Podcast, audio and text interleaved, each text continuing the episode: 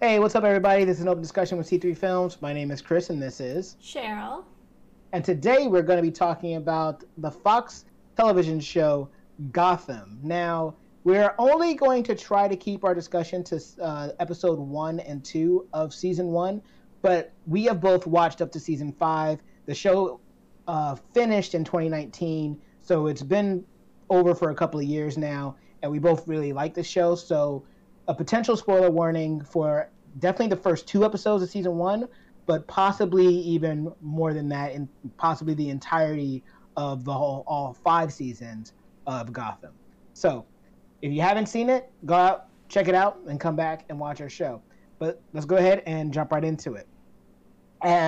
We were talking a moment ago about how hokey Gotham was and is, and it's funny because it's never not hokey, even when you watch the later seasons, but it always feels like it works.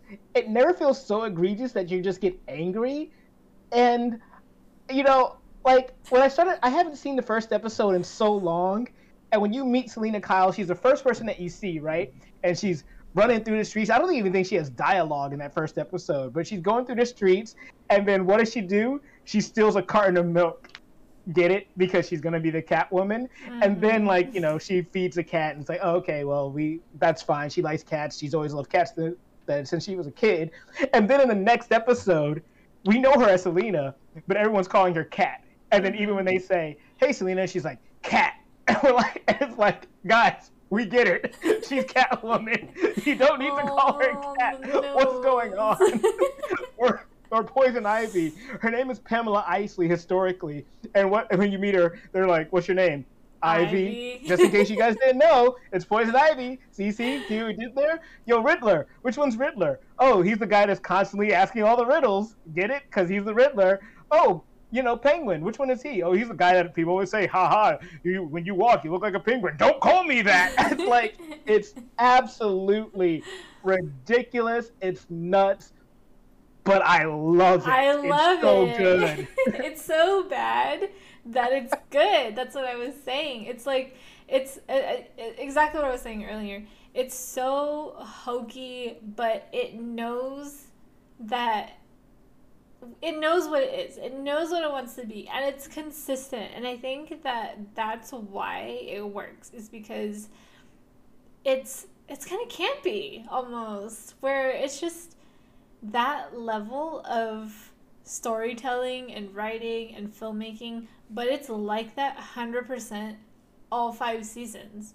And I think that's why it's acceptable, because they establish right away what it's going to be like, and it's like that the entire time. So there's no, you expect nothing more and you get nothing less. But it's also not to say that the show doesn't, like, get serious, too. Like, even though it's hokey, the show is pretty dark as far as, like, what's happening. When we are talking about Gotham, or when you're looking at even, you know, Robert Pattinson's Batman, that Gotham, like, it's seedy. It's an underworld. There's violence. There's terrible things happening. They make sure you know from jump the cops are not to be trusted. The cops are in on it. The cops are under the payroll, and even Harvey Bullock, who is like the co-star of this show, is in the pockets of the people that are the villains. And you follow Jim Gordon, who, like, we're going to get to casting in a moment, but like Jim Gordon, who I think the actor who's playing him really works for this character, at least this, like, age of this character, and, like, the way that he wants to do good. He really is trying to do good. He's another veteran, like we talked about Pennyworth earlier, and he's, like, but he's a veteran just like Alfred was, and he's trying to, like, make a difference in this city. And the first episode really goes to show you that even if you want to do good, this city will do its best to chew you up and spit you out. And by the end of the first episode, he is forced to do an evil deed, kind of, but he's forced to at least give the appearance of doing an evil deed but he has to go through the appearance of doing it because there was no other way out of that situation without at least kind of doing this, because other people would have died if he chose to try to just be the gun-ho good guy just straight up. Yeah, it was almost like he had to lay low so that he could continue to try to make a difference and change the way things are. But it's funny you say that because they really do hit the nail with a hammer on the corruption of the city. It's kind of, they just, it's quite redundant how much they hit on that for the first two episodes. But you're right, like Harvey has to ask permission from Fish Mooney to like investigate the area and stuff, like that's her area, like, you know, she's still mad at us. Can we even go there? Like, they're the GCPD. They should be able to go, you know, anywhere, but they have to ask, you know, the mobsters if it's okay to go places and like make deals with them and stuff like that. It's yeah. I mean, there's even that moment when in the first episode where they hear someone getting beat outside, and then like Gordon's like, what's going on back there? And Fish jokes and says, oh, they're watching a scary movie. And he says, really? And then she says, no, and then tells him the truth. She says, no, we're beating this dude's butt because of the fact that he stole from me. And you're like, whoa. You know, like, and that just goes to show they do not care. They do not care at all. And then Harvey even says, well, why don't you go out there and ask if anybody wants to press charges? Like, yeah, you want to do good, go do some good. And then when he goes out there, the guy that's getting his butt beat is even just like, yeah, we're good. We're just hanging out, you know, and it's one of those things. Like, I love the characters in this show so much. So Butch Gilzean, who is a character who becomes something way more than I expected him to be in this first episode, but in this first episode, like, the actor playing him is just so smug and chill, but also kind of charming. Like, he's kind of cool, actually. I really like him. Like, and I like what they did with his character over the 5 seasons. Yeah. Spoiler alert for the whole series, but he doesn't die. Right. Well, technically he does. Technically, yeah. But, I mean, things happen. It's kind of crazy. I mean, it gets really crazy, but it's one of those shows, you know. We already told you that. But but I really liked him. I like who they casted for him. I think he's perfect for that role. And I just really like the way that they got everyone to play their roles. Even, like, the serious part, I was going to say, of course, they open with the murder scene of Bruce, which is a great way to start the show, by the way. Yeah, absolutely, because it really just, like, that's the beginning of Batman, really, because that's what really puts him on the chart to that path of becoming Batman, and, you know, let the games begin, basically, and that's just how it kind of launches the show into, you know, Gordon having to investigate the murder of the Waynes, which I think is perfect because, you know, everyone just like, boom, get together, now go make a show. But I was gonna say, like, the kid that plays Bruce, and they keep him throughout, you know, the whole season, all 5 seasons.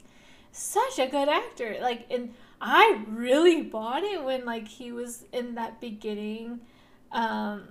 You know, watching his parents get murdered, and then him, you know, reacting to everything, and then him even just talking to Gordon afterwards. It was such a tender moment with, you know, him and Gordon talking about how they lost their parents, and I thought of you too, and I was like, oh my goodness, this is so, you know, like, it caught me right there, right? What did I say? You don't get anything. You won't get more. What I don't remember, but nothing less. You won't get anything less than what you expect. Right? No, and it's interesting to go back and watch. Hello, Straker. It's interesting to go back and watch this, knowing what that, like, how that kid grows in the role, and because, like, it's 5 years. So if the kid is 13 at the start of the show, he's 18 by the time it's over. So, like, we see the kid literally grow up on the television show Gotham, and they basically, one of the things that the show does really well, like, we're not trying to trick anybody here. The show is ridiculous. It gets ridiculous.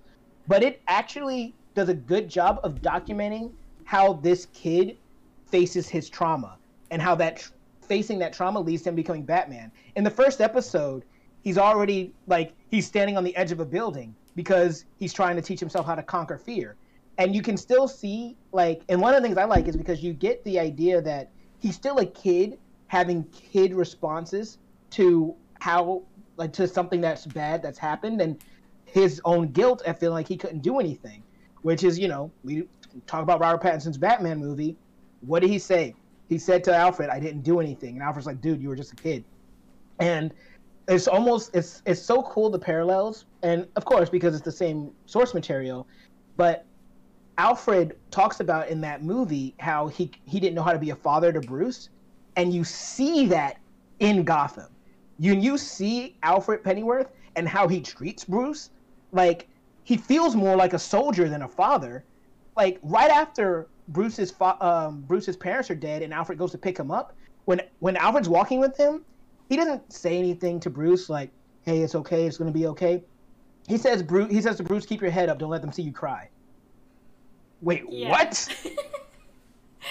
But you know, it's funny because when I watched it again for the first time after, you know, how many years, I was like, that is very Alfred. That is very in line with the character that they developed. And even if you, you know, because we had just finished talking about Pennyworth earlier, it totally fits across the board this character of Alfred Pennyworth that we have seen in all these different versions in the recent, like, I don't know, 10 years of all the, you know, different Batman franchises. So I wasn't shocked that he said that, but I was also very like, oh, I don't know if I would say that to a boy that just lost his father, but I mean that's Alfred. Yeah, and it fits. I mean, and then when we see him and he's burning his hand because he's trying to teach himself how to control pain, you know, the first thing that Alfred does is like, "You stupid little boy." He like yells at him, you know, because it shows that Alfred does not know how to raise a kid and he wasn't ready to have to. So I love being able to see those elements that the showrunners clearly thought about, because it'd be easy to make Alfred a loving, doting surrogate father. But in this, he's a confused adult that doesn't know what to do. And it's great. And as you keep watching the show, that evolves into him like trying to give Bruce an outlet for the pain by like teaching him how to fight or standing up to bullies. But Alfred is actually my favorite part of this show. But one of the things I want to do mention is just that the casting all around is really strong. Like you were mentioning earlier about how they got these people to play their roles, but like the actor playing Harvey Bullock is great, you know, Alfred's great, Riddler, Penguin. These are some of my favorite versions of these characters on live action. And even Fish Mooney, who is not a character from the comics, Jada Pinkett does a really good job of making Fish Mooney feel threatening and scary, and she is not someone to be messed with. Yeah, for her at first I was like, okay, I don't know who Fish Mooney is. I've never heard of Fish Mooney. And then I saw it was Jada Pinkett, and I was like, oh. I mean, I was like, she doesn't seem like a kind of person that would be scary. But then everything that surrounds her makes her feel like actually she does seem very powerful and threatening. Except for against Carmine Falcone, and they established that right away. And I really love that scene. That's one of my favorite scenes, that interaction there where it's like Falcone is like, you almost forget even throughout, you know, the rest of the season of the show, you kind of forget sometimes that he is a mobster. He's a villain. Yeah, but they make him seem so chill, warm, and like friendly, like a good guy. Like he's just trying to, you know, do good, but in his own way, kind of thing. But that, like, that one scene just kind of like envelops his entire character for the rest of the series, because he is a gentleman and he treats Fish Mooney so well, so polite. He doesn't do anything. He doesn't lift a finger. No violence from him. He never threatens her either. Nothing. He just says stuff, and then things around them happen based on things that he says. But if you were just to, like, read the conversation, the dialogue between them, it would seem like, oh, they're just having a conversation. But the things that he's saying and the interactions that they're having are causing other things around them to happen based on what they were saying. Like, oh, this guy, right? Like, and then he's like, don't, you know, make sure you treat her well and everything. And, like, that somehow triggers him to get, like, beat the crap up. And, like, so it's just, yeah. I think that's the thing, like, about this show is, like, they have these little really well thought out moments, and like the way things are written, the way the characters are developed are so good, and like how they're established and everything. Like, even though, you know, the whole cat thing was very on the nose, the whole penguin thing is very on the nose, but then you have these other things, like these other versions where people are introduced and their characters are established so creatively and subtly. It's such a contrast, right? Because they have like really good, well-written moments, and then they have really, like, okay, I get it kind of moments. I get it. I get it. You're in a Batman character. Got it. They even have these, like, I mean, this doesn't happen in, like, the first 2 episodes, I don't think. But, like, later down the line, they really do have, they have these stupid scenes where, like, the villains are literally just in a room doing hysterical, evil laughter. Yeah. Which is the hokey part. But then, I mean, that's what the show is. Right? No, I'm glad you brought up that scene, because that was something that really stood out to me too, because it also showed how scared Fish Mooney is of Carmine. Because in that scene, like you said, dialogue-wise, very chill, whatever. But by the time he leaves, she's like trying not to cry, you know? And it almost was like she was trying to protect that boy, because when he asked, do you have a lover? She's like being very dismissive and blah, blah, talking about, I use him for exercise. And that was his, and Carmine Falcone hurting him was almost like his way of saying, oh, okay, well, I see you, and this shouldn't hurt you at all then. And it's like, and he did it, and then just gets up and walks away. And even when he saves Gordon and Harvey in the beginning, like, what does he say? He says, if Fish wants to kill officers, she has to ask permission. Make sure she knows that. And he says it after he's just had most of those men killed. Butch only lived because he was meant to be the messenger. Mm-hmm. So it's crazy. But one other thing, like, that they do, like you said, these little moments, like one of the moments that stood out to me, it's not from like the first season. I think it's like from season 3 or 4. I think it's season 3. But, like, spoiler alert, Bruce comes against somebody who seems like he might be the beginnings of the Joker. And he does something, and Bruce wants to kill him. And Bruce decides not to, but then Bruce has a moment with Alfred later where he's, like, talking about how angry he was and how he just wanted to kill him and blah, blah, blah. And then Alfred has a conversation with him about why it's important to not cross that line, and what you can do in order to make sure that you never do. And in that moment, you're like, oh, wow, they just gave the reasoning for why Batman doesn't kill. They just did this in this show. They gave him an actual tangible reason other than just being a good guy for why he chooses not to kill. And I'm like, you know, brilliant. And the show has a lot of moments like that just sprinkled throughout all 5 seasons. Yeah. Yeah, I don't know. It's just a love-hate. I think you just get used to the bad moments, where it doesn't really matter because the show is sprinkled with all these good moments. Right.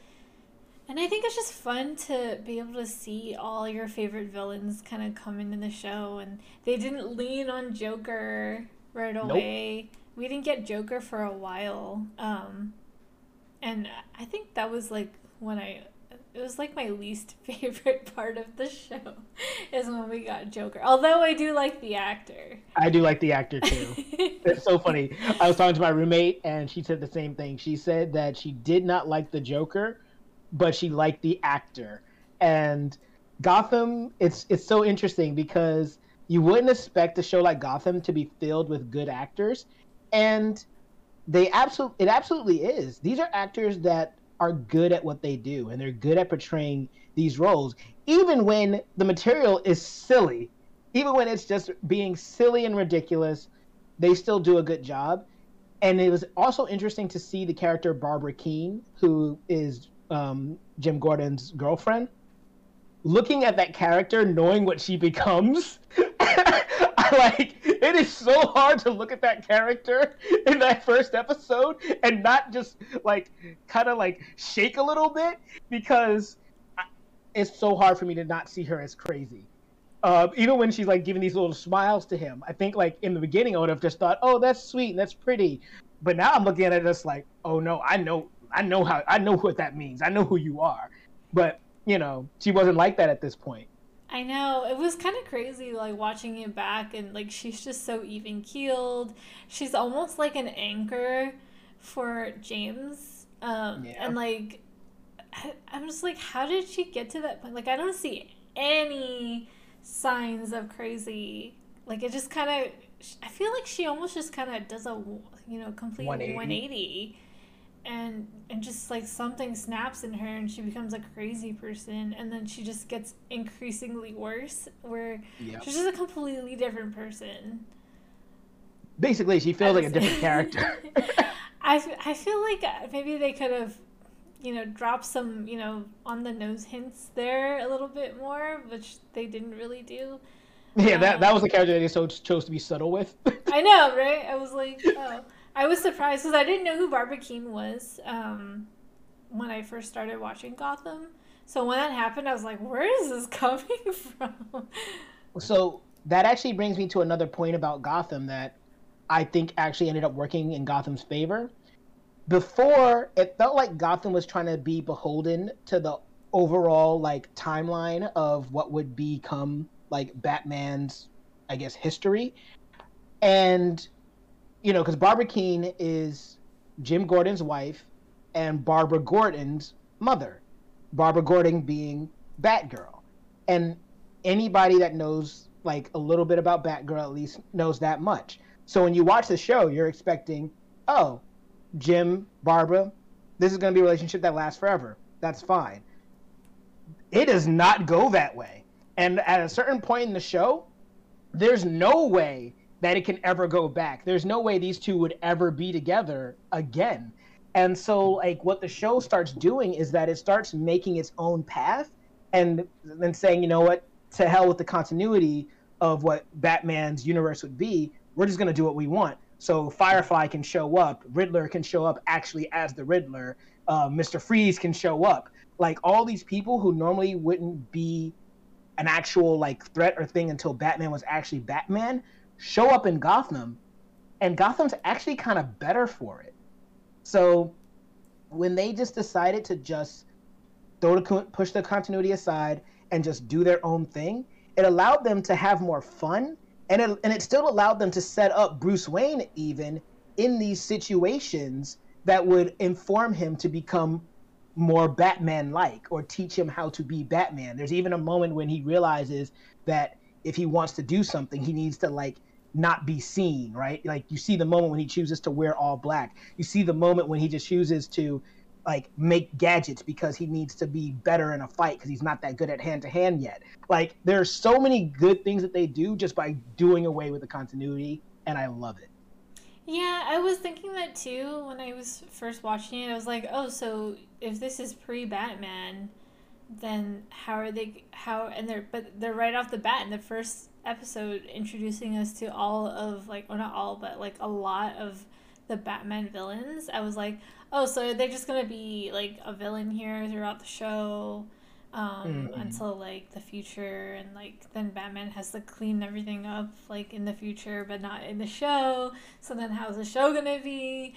But I kind of just really liked having all the villains around, but then it just kind of becomes, like, this cool thing where they do, like, team ups with the villains, and it's like, you know, it's Bruce and the GCPD teams up with some villains against other villains, and then vice versa, and it's just kind of crazy. But I kind of like it because it's kind of like you develop a relationship with the villains, so you kind of like them.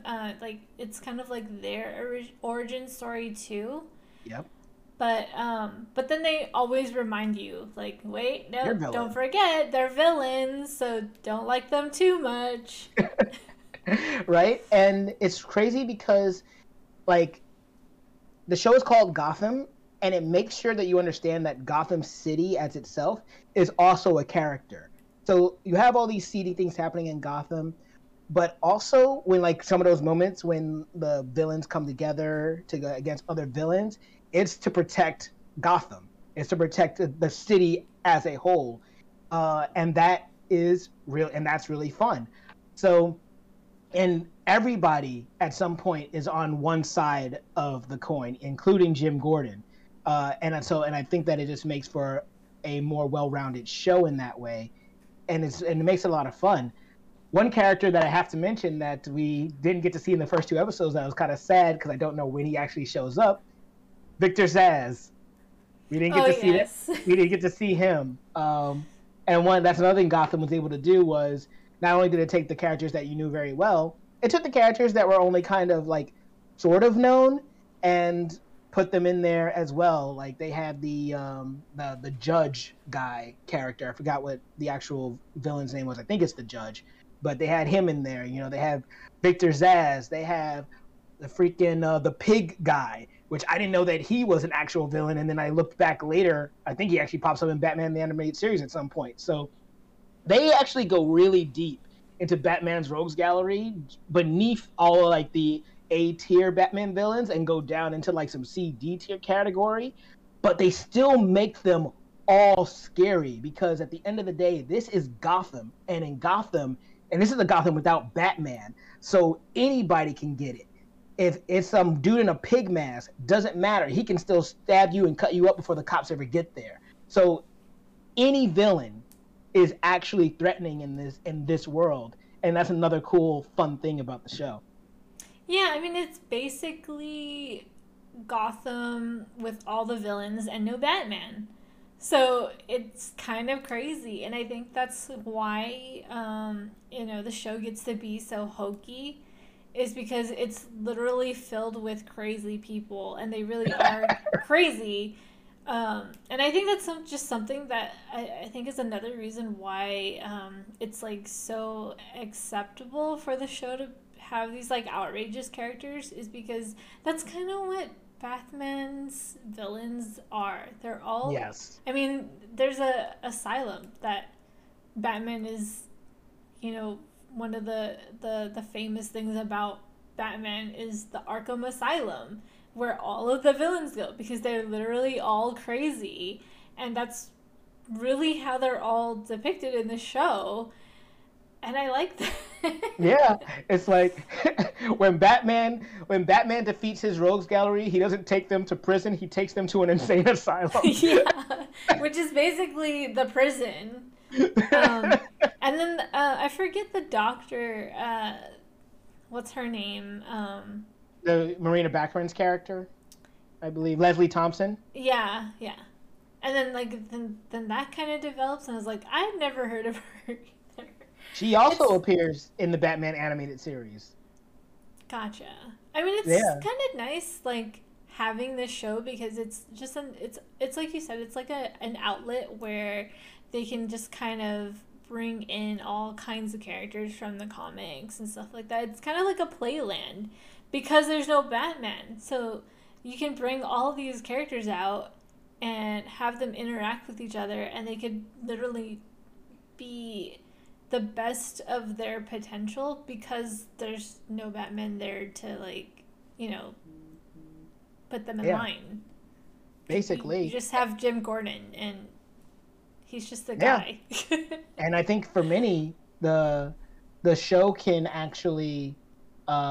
expose people to characters that they never seen or heard about before.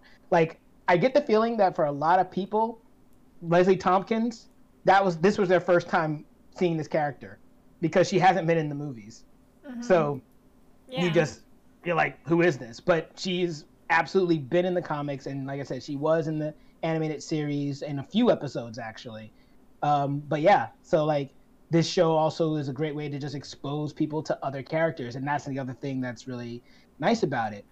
The final thing that I would like to say about it, and we moved a little bit past just like the first two episodes a little bit here, but the fact that it's only 5 seasons, I think works to its benefit. And I don't know if they ended it because they felt like they were going to get canceled soon or whatever, but like at the end of 5 seasons, it does feel like an ending.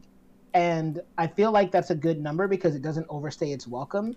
And so at the end, when I was watching Gotham, there was a couple other shows out at the time. Like I think there was Inhumans came out at some point, and Agents of S.H.I.E.L.D. was out. And there was a couple other things, like the CW shows, Flash, Arrow, all of those.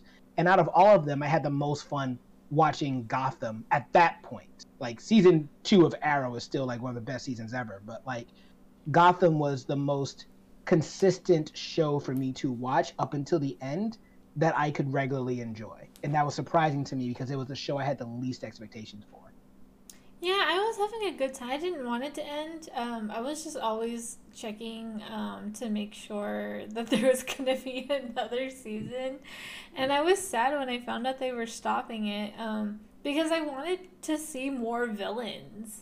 Yeah. And it kind of got to a point where, like, I think they spent a lot of time with Penguin. Mm-hmm. He's probably the most common villain that we get to see. He's like in every episode for like the entire series, basically. Right. And the Riddler. But then you have like Ivy has her little moment where she gets to be more than just the orphan girl. Even Catwoman does. But then I think we get like a little bit of Harley Quinn. We get a little bit of Dr. Freeze, just a little bit. Mm. And I was like, I want more of this. Like, I know there are more, and I want to see more villains, because I think that's kind of the thing. Like, that's kind of Batman's thing. Batman is like a cool, investigator and hero and everything, but I think one of the best things about Batman is his villains, because his villains kind of make him, huh? Exactly. His villains are like just over the top, and they're like the scariest ones, and I don't know, they're just so different, and they all have such interesting backstories. I think that, like, if you think about like Superman, how many villains can you think of? Probably just Lex. Well, you think of like Doomsday, Brainiac, and Lex Luthor. Those are like the big three. But outside of those, don't really think about anything other outside of those three. Yeah. So, but for like Batman, you can just keep naming them, and like all of them are very familiar to a lot of people because there's so many of them. Yeah, even the ones that aren't that well known are still like a credible threat. Like we talked about Calendar Man for the Long Halloween, right? So, yeah, I think if there's anything that Gotham has shown me, is that the most interesting part about Batman isn't Batman himself. It's Gotham City and the villains that inhabit it. Mm-hmm. And how he chooses to interact with those villains is what makes Batman special. Alfred. And Alfred. Oh my gosh, and Alfred. So at the end of the day, I think Gotham really surprised me because a show that I had no expectations for ended up having my favorite versions of characters in live action, including out of the movies that I've ever seen. And I'm like you, I'm saddened that it wasn't able to keep going, but at the same time, I'm glad that it ended the show on its terms. And that, I think that's something to be celebrated, especially in this day and age where shows are just constantly getting canceled left and right. And it might have still got canceled, but at least the fact that it had a definitive end, and that's what I love about it. Yep. So, yeah. Anything else that you wanted to like bring up before we get out of here? We ran a little bit over time on this one because we had so much fun talking about it, but. Yeah. I mean, the only thing that I really wanted to mention was just how over the top the music is, but But it goes along with the way that the characters are and like just the overall feel of the show. So I'm okay with it. It's just funny. Yeah. No, 100%. Like, yeah, it's crazy. Like, and we'll be the first to tell you guys, it's not like Gotham is going to change your life, but if you're just talking about an enjoyable procedural, you know, episodic television show, Gotham is solid. It's the most consistent, one of the most consistent superhero shows I've ever seen, as far as like consistently being decent, as opposed to having like high ups and downs. Like, it's consistently decent. There might be like a bad episode or two, but as a whole, it's like 22 episodes in a season, usually pretty fun and solid. But yeah, that's what we thought about Gotham, everybody. What did you guys think about it? Did you enjoy it as much as we did? Have you seen all 5 seasons? Did you even know that the show was a thing? Whatever you thought about it, comment down below. Let us know while you're down there. Give us a like, share, and subscribe. And don't forget to also check us out on our twitch.tv/C3Films channel, where we talk more about our like shows and stuff like that, things that we like on that channel. So make sure you give us a follow over there as well. Even if you don't, though, I have been Chris, and this has been Cheryl, and we'll see you all next time.